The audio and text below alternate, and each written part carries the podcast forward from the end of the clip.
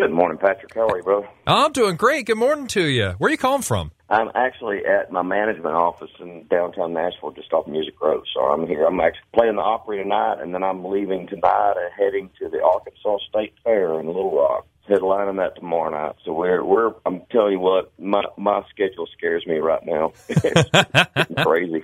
Being all over the place too. I just noticed looking at your schedule too. You got an album dropping on the 10th, right? I do. Good old days to be hitting stores, and that's kind of why everything's crazy. We're in setup mode right now, so there I've got so much stuff on my calendar from New York media to everything else. It's pretty slammed right now. I'll probably all the way up till we get through uh, Thanksgiving. Man, it's going to be pretty pretty heavy six weeks.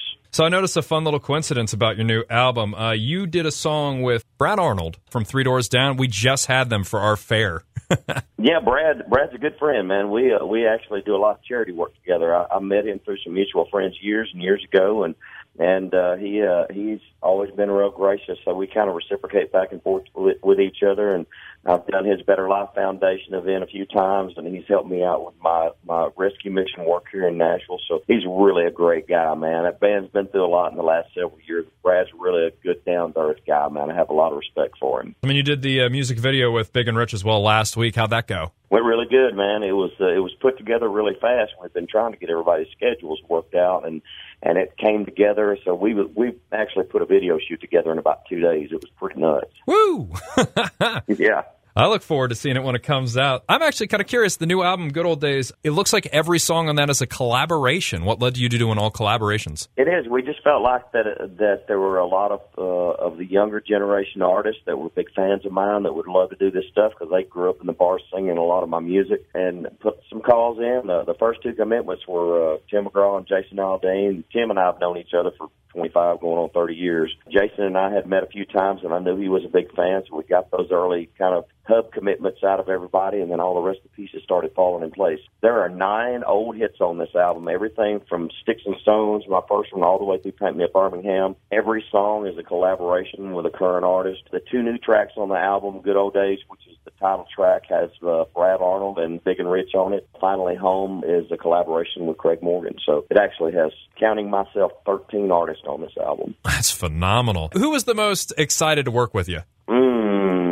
Luke Combs was pretty excited, man. I, I, he's a huge fan of mine, and I've got a chance to get to know him a little bit since we did the record. But he was pretty excited when he came in the studio. It was really, it was, it was cool to see, man. And the kid's got an amazing voice. He has got such a big, powerful voice. He can sing a country song. I'm telling you. I was reading about you carry a journal around with you. You're always writing songs. You getting extra inspiration from talking to all these artists about uh, working together and making new music. You know, I am, and and I don't want to get too far ahead of myself, but I'm actually looking forward to getting done with the launch of this record and shifting my focus into writing the next album because I, I really am starting to gather some pieces and starting to get a mental focus of where I want to go on the next full production album. You know, there's just a lot of social issues and a lot of things that are heavy on my heart, some things mm. that I'm. Uh, looking forward to getting down into and writing. So I'm already starting to strategize where I'm going on the next project. And a lot of it has come from being around these young artists. It's things that I pick up, you know, out. I've got a folder in my phone and it's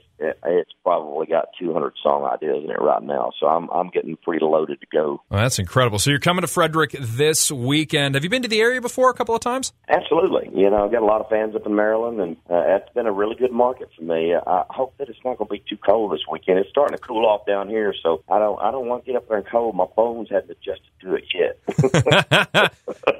I'll give you the warning. It's been a little chilly, but I think it'll warm up for you this weekend. so, so there'll be no golf this weekend, huh? uh, you know what? If there's one thing I could say about Marylanders, we'll golf in just about anything. golf or fish, huh? That's oh awesome. man, there we go. And I got to ask you, Maryland question: You like crabs? You like Old Bay? I do love absolutely crabs. The Bay the spices are amazing. I see. I, I spent a lot of time down in Louisiana, so I, I like things with a little bit more of a kick to them. But the crabs and the lobster and everything, man, I love shellfish. I'm a huge seafood fan. Thank you so much for your time, Tracy. Looking forward to seeing you this weekend. Awesome, brother. Thank you so much.